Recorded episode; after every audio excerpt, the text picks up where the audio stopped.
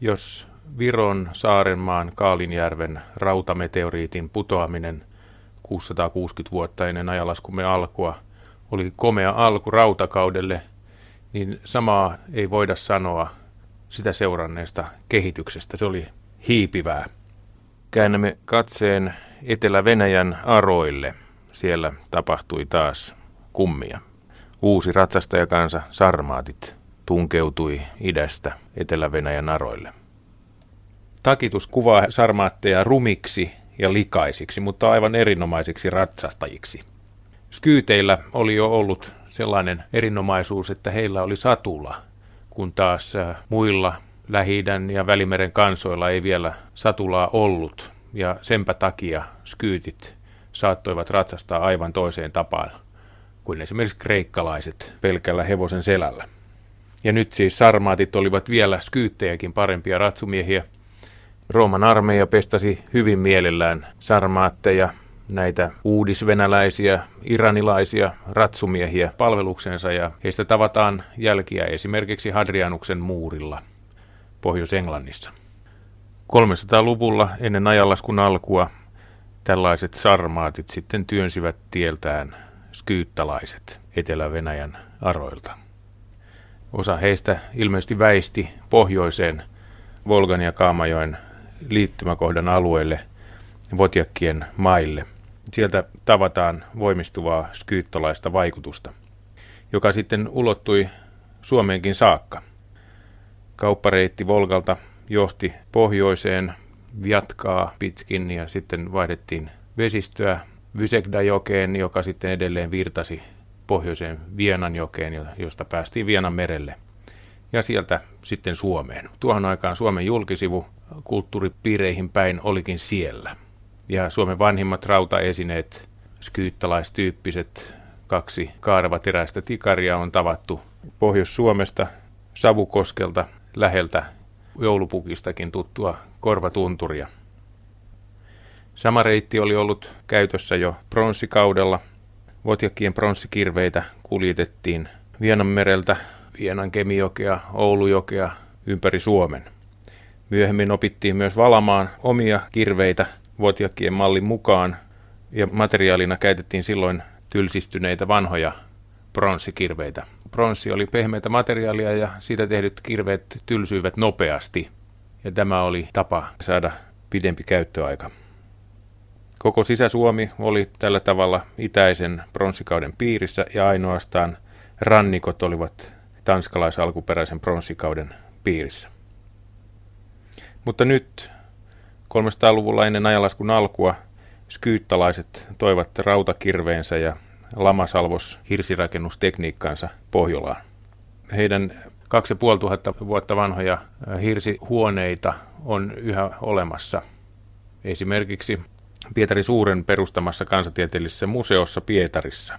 Niitä nimittäin löytyy skyyttalaisten kuuluisista kurgaan ja kumpuhaudoista. Votjakkien Annanjino-kulttuurin välittämänä pohjoiselta jäämereltä kuljetettiin kallisarvoista mursunluuta, valasöljyä antiikin kaupunkien valaisemiseksi, valaanluuta, turkiksia, hunajaa, vahaa, orjia ja kultaa Uralilta. Skyyttalaiset välittivät tuotteet eteenpäin Mustanmeren rannikon kreikkalaisiin kaupunkeihin. Kreikkalaiset olivat perustaneet ensimmäiset kaupunkinsa sinne jo joskus 700-luvulla ennen ajalaskun alkua, hyvin hyvin kauan sitten. 600-luvulta on tallennettu tietoa runoilija Aristeasta, joka oman toimensa ohessa toimi myöskin tutkimusmatkailijana. Hän oli kotoisin Prokonnisoksesta, Marmarameren Marmorisaaresta – läheltä Kysikoksen kaupunkia, joka muista kreikkalaiskaupungeista poiketen löi kultaisia rahoja. Hyvät yhteydet kullan lähteisiin olivat siis Kysikokselle tärkeitä. Aristeas lähti siis kulkemaan vaihtokauppaketjua kohti kullan lähdettä. Ja kirjoitti ylös sitten muistiinpanonsa runoelmaan nimeltä Ari Maspea. Kerrotaan, että hän kävi kaukana pohjoisessa, oli tavannut siellä issedonialaisten heimon jolta edelleen oli saanut tietoja vielä kauempana pohjoisessa asuneista fantastisista kansoista, kuten yksisilmäisistä arimaspeista, jotka taistelivat kulta-aarteita vartioivien aarnikotkien kanssa. sekä hyperborealaisista, juuri niistä samoista, joiden luona Apollo vietti kesälomaansa tosin talviaikaan. Aristeas oli siitä erikoinen henkilö, että hän ilmestyi 340 vuotta kuolemansa jälkeen Metapontionissa Etelä-Italiassa ja käski, että hänelle tuli pystyttää patsas ja Apollonille uusi alttari. Kun häneltä sitten tiedusteltiin, että kuinka hän nyt tällä tavalla jälleen syntyi, niin hän kertoi, että hän oli kuolemansa jälkeen matkustellut vähän Apollonin seurassa pyhän korpin hahmossa. Mutta että aarnikotkat, griipit, kultaa vartioimassa. Altain alueella näyttää tapahtuneen mielenkiintoinen yhteensattumien summa, joka on johtanut Aristean hämmentävään tarinaan kultaa vartioivista griippihirviöistä. Nimittäin alueelta tavataan paljon myöhäisjurakautisia ja varhaisliitukautisia keratops-fossiileja. Nimi on kreikkaa ja tarkoittaa naamasarvisia, siis niin kuin Triceratops tai Monoklonius ja niin edelleen. Tällaisia hirmuliskon jäänteitä. Tuulierosio on paljastanut niiden luut, pehmeämmät kivet on vuosimiljoonien hiekkapuhalluksessa häipynyt ja luut on jäänyt jäljelle. Sieltä tavataan tällaista sarvetonta muotoa, jolla on suden koko, neljä kotkan jalkaa, häntä ja sitten valtava koukkunokka. Tähän kun lisää vielä siivet, niin siinä on griippi. Eli ilmeisesti griipin kuvaus on perustunut vaan siihen käsitykseen, että ei voi olla siivetöntä kotkaa. Mutta neljä jalkaakin kotkalla voi olla, koska sellaisen fossiileja sieltä nyt siis maastossa kulkiessaan löytää. Sen lisäksi siellä on paljastunut myöskin griippien pesiä. Keratops-dinosaurukset pesivät maahan ja nyt siis tuulierosio on paljastanut tällaisia pesäkuoppia, joissa on, on kivettyneitä munia jäljellä. Ja kun tuulierosio myöskin erottaa painavat kivilajit kevyistä, niin kevyemmät häipyy ja jäljelle jää kultaa, joka sitten rikastuu maassa oleviin monttuihin, esimerkiksi fossiiliseen dinosauruksen pesään. Ja nyt kun nämä kaikki palaset laskee yhteen, niin saadaan todisteet sille, että griipit tosiaan kuolemaansa saakka vartioi pesiään, joihin kultaa keräytyy juuri niin kuin Aristeas on meille kertonut. Mikäli tällainen looginen päättely pitää kutinsa, niin Aristeas ei olekaan käynyt Pohjolassa, vaan Keski-Aasiassa. Pohjolassakin olisi ollut kulta lähde Uralin notkossa, mutta ilmeisesti Kriipin jäänteet viittaavat nyt Keski-Aasiaan Uralin sijaan. Uralilta ei tällaisia Kriipin fossiileja tiettävästi tavata. Mustanmeren pohjoisrannan kreikkalaiskaupungit olivat kaikki joonilaisia. Ne kuuluivat Miletoksen junailemaan lähes sadan kaupungin verkostoon, ja ne voidaan jakaa kolmeen jokikauppalinjaan ja sitten Krimin niemimaan kaupunkeihin. Tyras sijoittui Niestrin suuhun ja huolehti meripihkakaupasta. Niestria pitkin päästiin Veikselin vesistöön ja sieltä alas Itämeren rantaan preussilaisten liettualaisten meripihkarannikolle. Olbia, eli Borystenes, taas asettui Dnieprin suuhun. Siitä päästiin viljelevien skyyttien, mahdollisesti slaavien esimuotojen luo. Jo Herodotos kertoo näistä maata viljelevistä skyyteistä ja sijoittaa heidät Pripetin soiden eteläpuolelle. Ja sitten on Tanais, joka sijoittuu Donviran suuhun, ja tästä taas päästään Uralin ja Altain kultamaille. Krimin niemimaalla oli kuitenkin kaikista eniten kreikkalaisia kaupunkeja. Varsinainen pienois-Kreikka. Kaupunkien nimiä tiedetään Teodosia, Kimmerikon, säilyttää vanhojen kimmeriläisten nimeä, Nymfaion, Tyritake, Mirmekion ja kaikkein suurin niistä Pantikapajon. Kimmeriläisen Bosporuksen karjan kahluupaikan, eli Kerchin salmen Itärannalla, Kaukasuksella, Mutorkanin niemimaalla oli Fanagoria ja Hermonassa. Ja yhdessä nämä kaupungit muodostivat kaikkein vakaimman kreikkalaisen valtion. Bosporin kuningaskunnan, jossa Spartokidien dynastia hallitsi vuodesta 438 vuoteen 110 ennen ajanlaskun alkua, siis 338 vuotta. Täällä onnistui se, mikä missään muualla kreikkalaisessa maailmassa ei siis päässyt toteutumaan. Kreikkalaistaan tuli keksineeksi kaikki mahdolliset ja mahdottomat hallintotavat tyranniasta demokratiaan hakiessaan sitä oikeaa tapaa hallita tuhansia pieniä kaupunkivaltioitaan. Mutta ainoastaan täällä Krimin niemimaalla Etelä-Venäjällä onnistuttiin tuottamaan vakaa kreikkalainen yhteiskunta. Bosporin kuningaskunta oli mielenkiintoisella tavalla ensimmäinen todella hellenistinen valtio siinä mielessä, että siellä asui sekalaista kansaa, joka omaksui kreikan kielen ja kreikkalaisen sivistyksen omakseen. Bosporin kuningaskunta oli tavattoman vauras. Se välitti etelään vehnää, kalaa, orjia ja paljon muuta. Johtava luokka, rikkaat olivat todella rikkaita. Ja alueen kumpuhaudoista löytyy yhä spektaakkelimaisia kreikkalais-sarmaattilaisia taidearteita, joista parhaat ovat nyt Eremitaasissa Pietarissa. Näihin kuuluu fantastisia kultatöitä, atenalaisia vaaseja, terrakotta-töitä, tekstiilifragmentteja sekä puusepän taiteen esimerkkejä. Ensimmäisellä vuosisadalla ennen ajalaskun alkua Bosporin kuningaskunta liitettiin Pontoksen kuningaskuntaan, joka sijaitsi Mustanmeren etelärannalla. Ja näin syntyi koko Mustameren kauppaa kontrolloinut kreikankielinen suurvalta, joka alkoi pian laajentua. Vuonna 1988 ennen ajalaskun alkua se oli valmis haastamaan Rooman ja nostatti koko kreikankielisen idän kapinaan Rooman verotyranniaa vastaan. Monet suuret kreikkalaiset kaupungit menivät Pontoksen ja Bosborin kuninkaan Mitridateen puolelle, esimerkiksi Efesos, jonka muuten venäläiset skyyttalaiset amazonit olivat joskus tarujen mukaan perustaneet ihmiskaupan keskus. Ja Ateena, jolla myöskin on hyvin vahva Amazonin historia. Ja kukistaessaan näitä kapinoivia kaupunkeja roomalaiset Sullan johdolla käyttäytyivät erittäin väkivaltaisesti ja esimerkiksi Ateena ei koskaan tullut toipumaan siitä, että sen kirjastot vietiin jopa temppelien pylväät kiikutettiin Roomaan.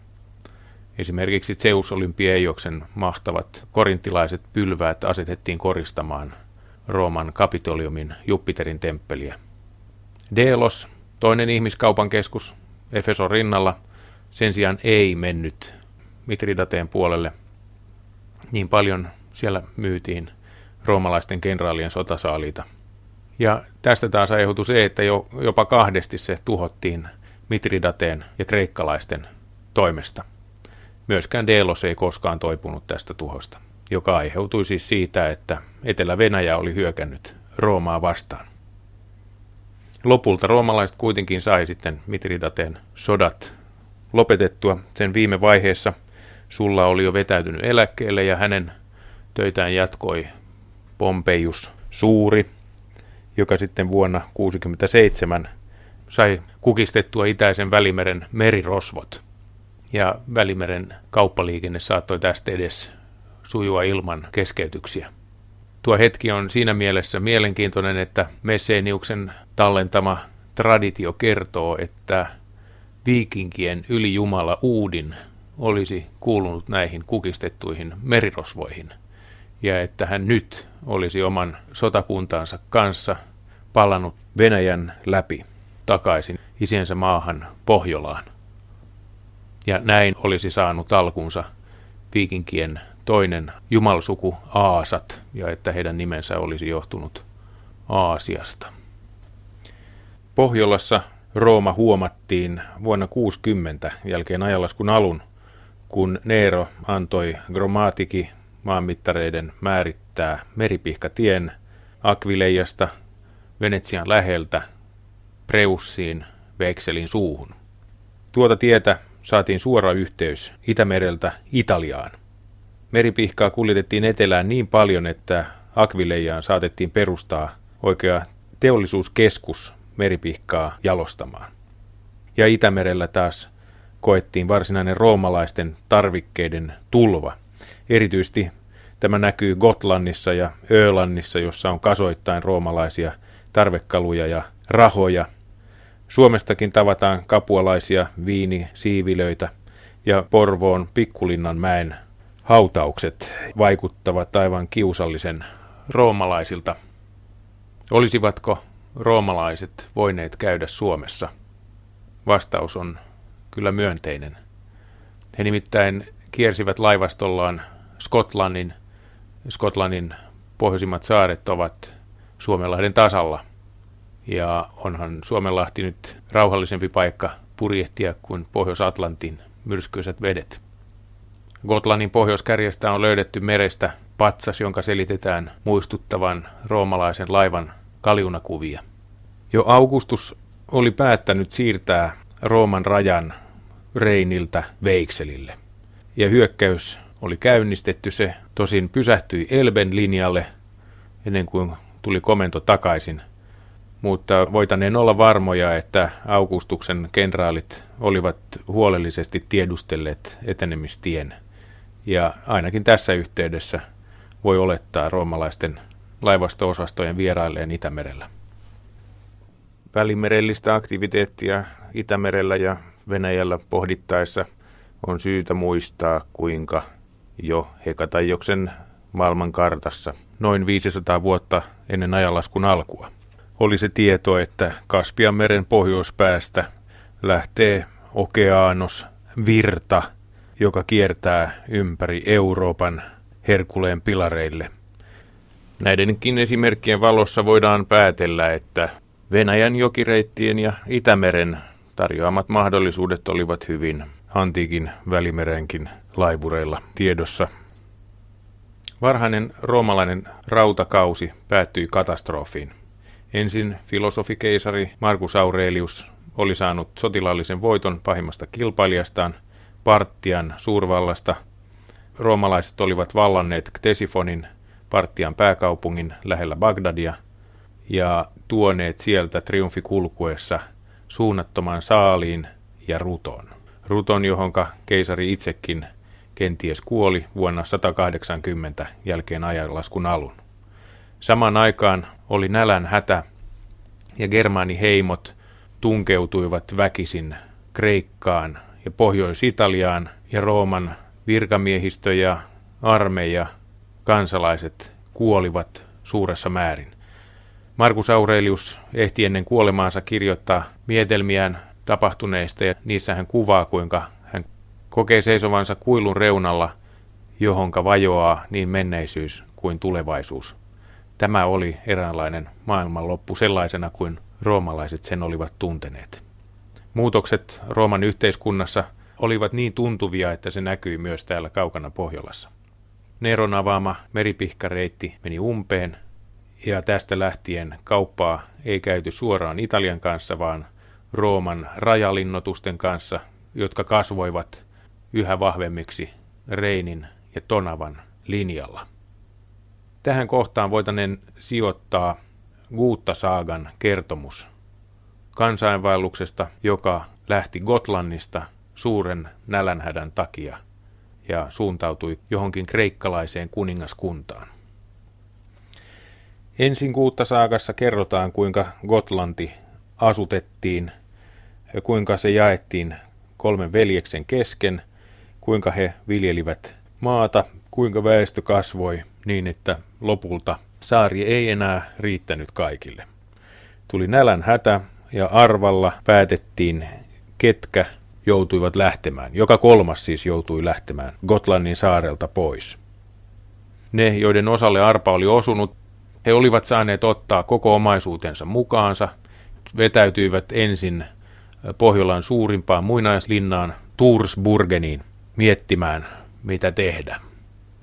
Tursburgen sijaitsee Gotlannin itärannalla olevassa Gammelgarnin niemessä. Se on muinainen Ankylusjärven saari, joka kohoaa nykyisestä merenpinnasta 68 metrin korkeuteen.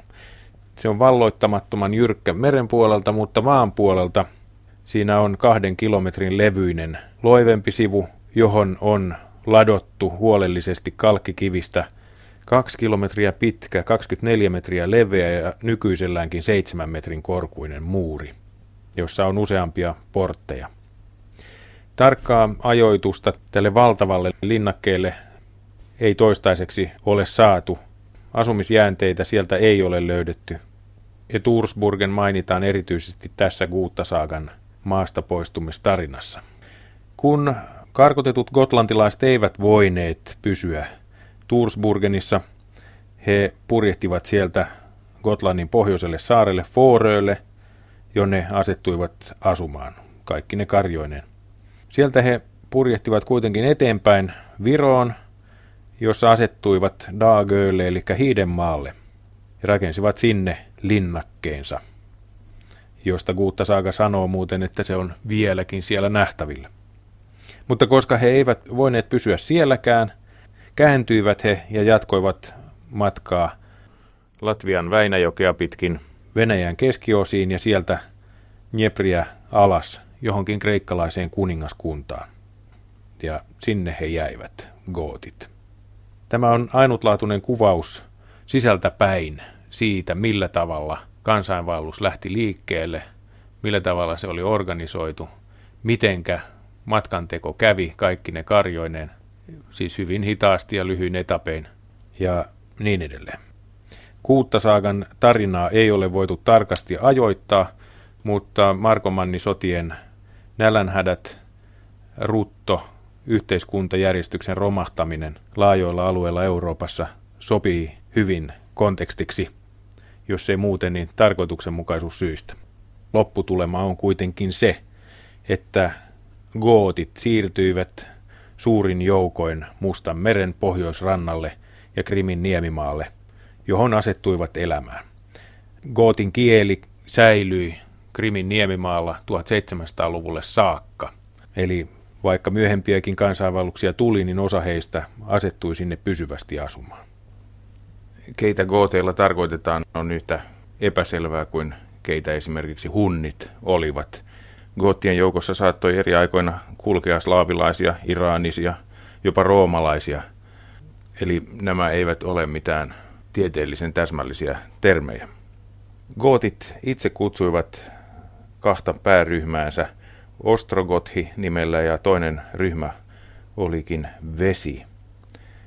Tämä jälkimmäinen tuntuu hyvin mielenkiintoiselta sen takia, että Vesi on vepsäläisten toinen nimi. Miten ihmeessä goottien toinen haara voi kantaa samaa nimeä? Kun roomalainen historioitsija Cassiodorus 500-luvun puolivälissä kirjoitti goottien pitkän historian – joka ei ole meille säilynyt. Hän tuli antaneeksi näille nimille uuden selityksen. Hän nimesi ostrogootit itägooteeksi ja vesinimestä hän johti visigootit eli länsigootit. Ja siitä alkaen nämä nimet jäivät päälle. Myöskin Jordanes, joka vuonna 551 kirjoitti tiivistelmän Cassiodoruksen pitkästä goottien historiasta, käytti näitä nimiä. Roomalaisen historiakirjoituksen piiriin gootit tulevat vuonna 1997 jälkeen ajallaskun alun. Silloin he asuvat roomalaisten meripihkatien pohjoispäässä Veikselin suuseudulla. Takitus heistä kirjoittaa Germania teoksessaan. Se, mistä gootit sinne olivat tulleet, on jatkuvan kiistan aihe. Ruotsistako Jordaneksen, joka oli itsekin gootti, mukaan gootit olivat alkujaan kotoisin Skandinaviasta, kansojen kohdusta. Pohjolan karummista oloista Etelä-Venäjän mustanmullan aroille siirtyneet gootit lisääntyivät nopeasti. Jo muutama sukupolvi Etelä-Venäjälle saapumisensa jälkeen gootit olivat valmiit haastamaan suurvalta Rooman, Rooman imperiumin.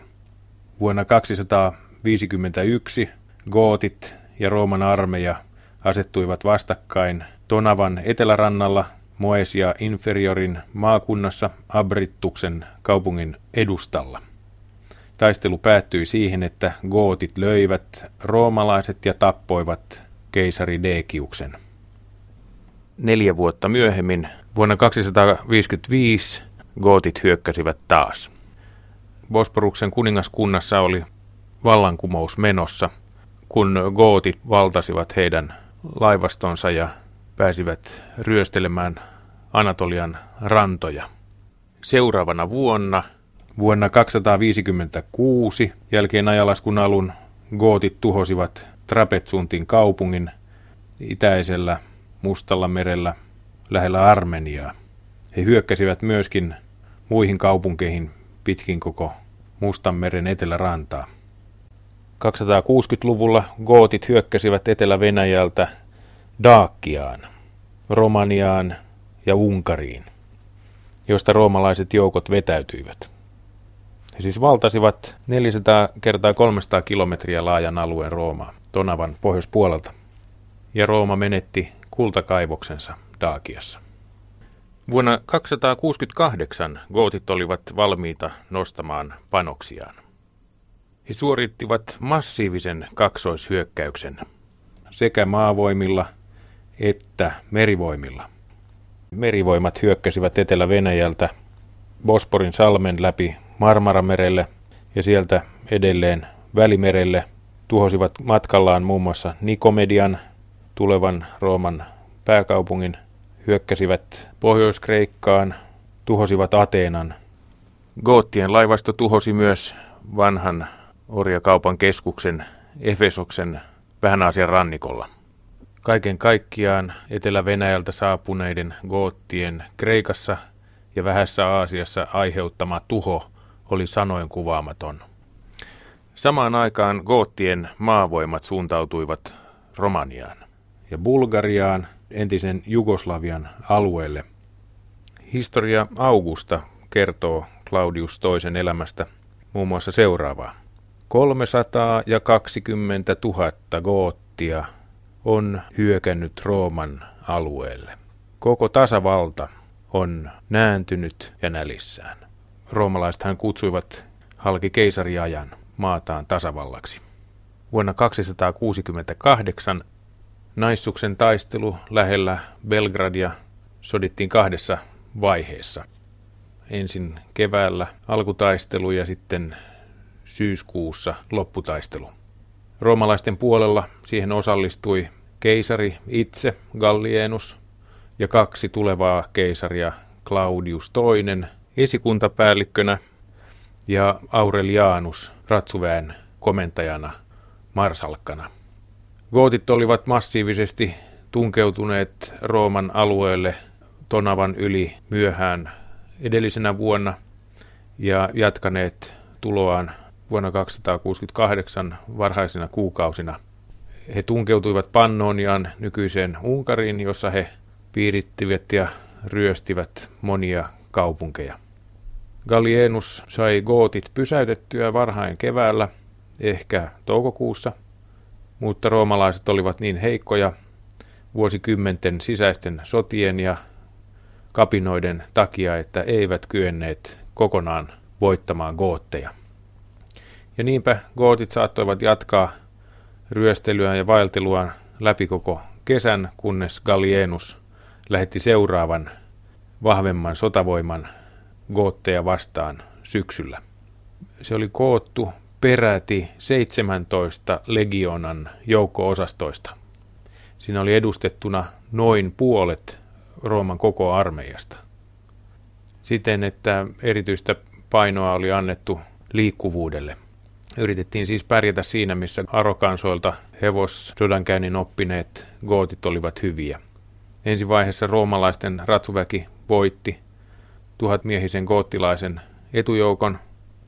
Seuraavassa vaiheessa gootit luottivat väkimääräänsä ja tunkivat päin roomalaisia huolimatta tiukasta vastustuksesta.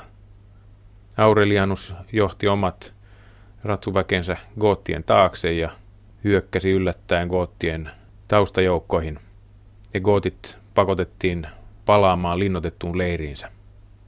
Sen jälkeen koko roomalainen sotaväki hyökkäsi goottien leiriin ja seuranneessa kaauksessa 30 000 50 000 goottia tapettiin tai loukkaantui vakavasti.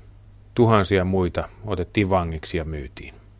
Monet vangeiksi jääneistä liittyi myöhemmin Rooman armeijaan ja seurasi sekä Claudius toisen että Aurelianuksen voitokkaissa sotaretkissä mukana. Venäjältä tuleilla goottisotureilla olikin tärkeä rooli, kun Roomaa nostettiin takaisin jaloilleen 200-luvun kaauksesta. Gallienus ei naisuksen toisessakaan taistelussa kuitenkaan kokonaan pystynyt tuhoamaan goottivoimia. Ehkä siksi, kun Italiassa puhkesi samaan aikaan Aureoluksen kapina ja hän joutui palaamaan sinne. Jäljelle jääneet gootit mursivat roomalaisten piirityksen ja onnistuivat lähtemään Rooman imperiumista, mutta jälleen kärsien suuria tappioita. Goottien vetäytyminen tästä koko kolmannen vuosisadan kaikkein laajimmasta ja kaikkein brutaaleimmasta taistelusta kesti kolme vuotta. Eli Aurelianus siivosi entisen Jugoslavian ja nykyisen Unkarin alueet vuonna 271 viimeisistäkin gooteista. Goottien puolella tappiot olivat niin vakavia, että kesti vuosisadan ennen kuin he saattoivat vakavasti uudelleen uhata Rooman imperiumia.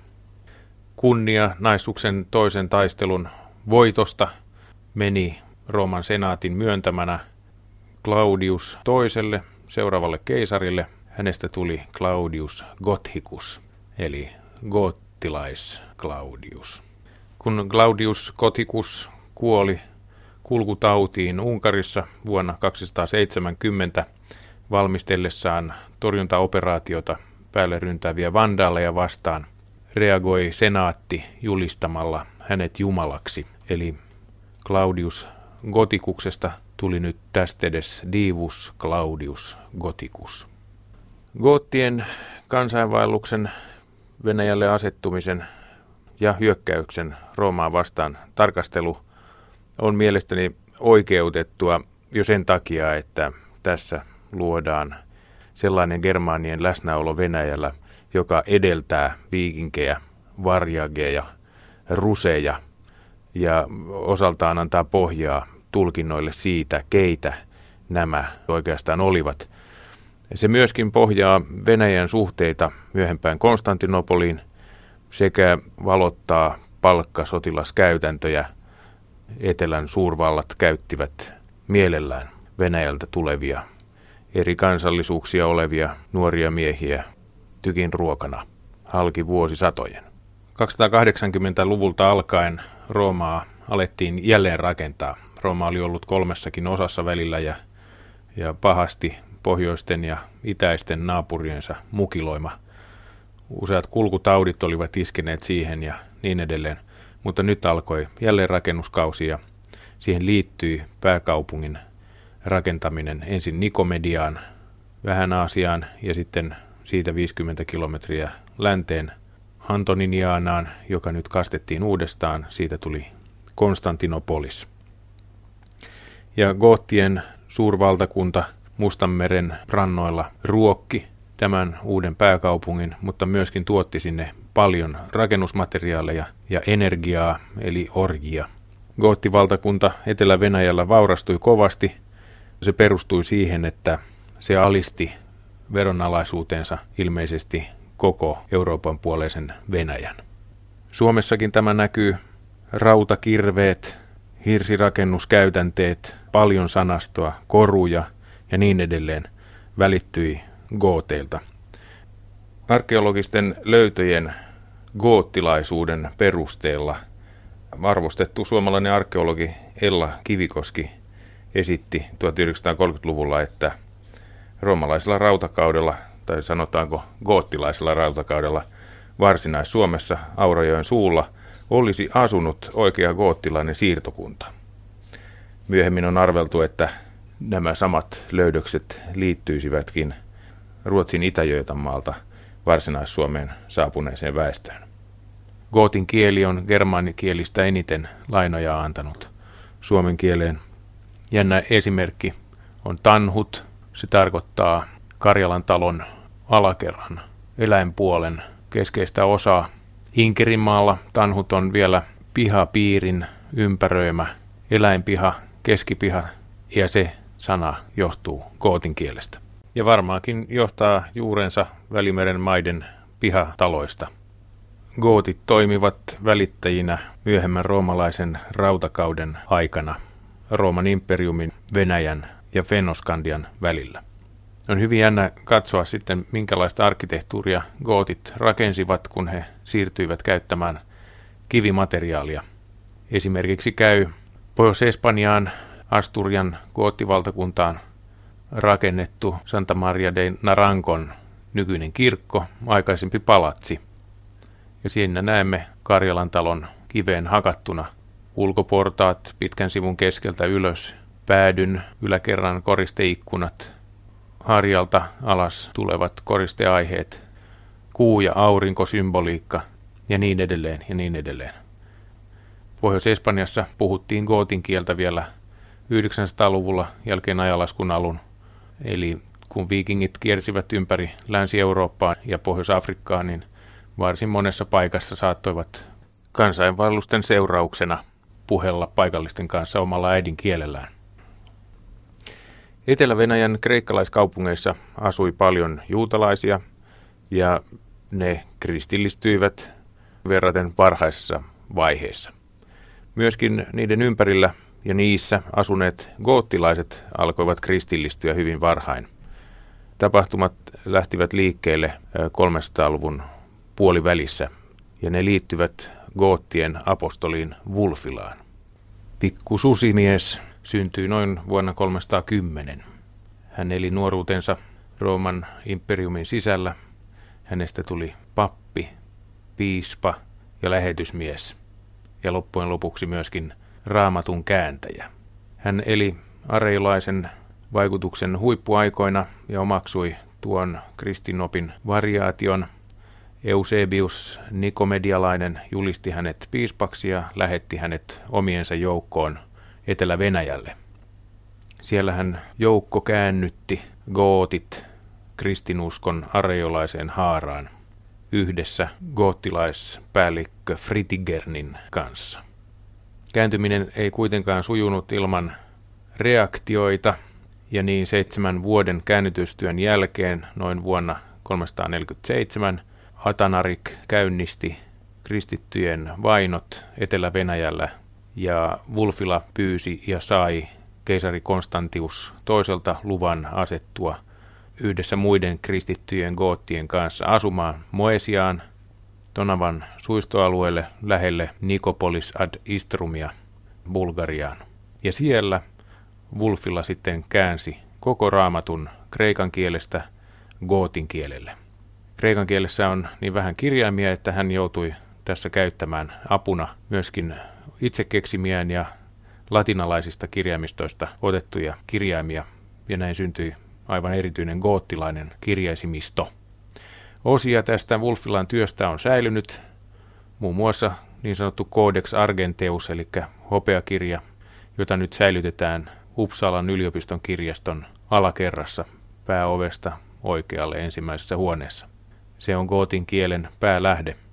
Wulfila oli aikanaan niin tärkeä mies, että hänestä tiedetään viisikin elämäkertaa, ja niiden mukaan hän olisi kuollut vuonna 383 jälkeen ajanlaskun alun. Se, mikä Wulfilan tapauksessa erityisesti kiinnittää huomiota, on se, että hän tuotti gootinkielisen raamatun kaksi sukupolvea aikaisemmin kuin latinankielinen raamattu vuonna 400 julkaistiin. Nämä Etelä-Venäjän barbaariset gootit olivat siis kristittyjä verraten varhaisessa vaiheessa jo – ja kristilliset vaikutteet tietysti siirtyivät goottien välityksellä myöskin Venäjälle ja, ja Pohjoismaihin. Kristin uskon tulo Pohjolaan onkin siis paljon pidempi prosessi kuin tavallisesti ajatellaan.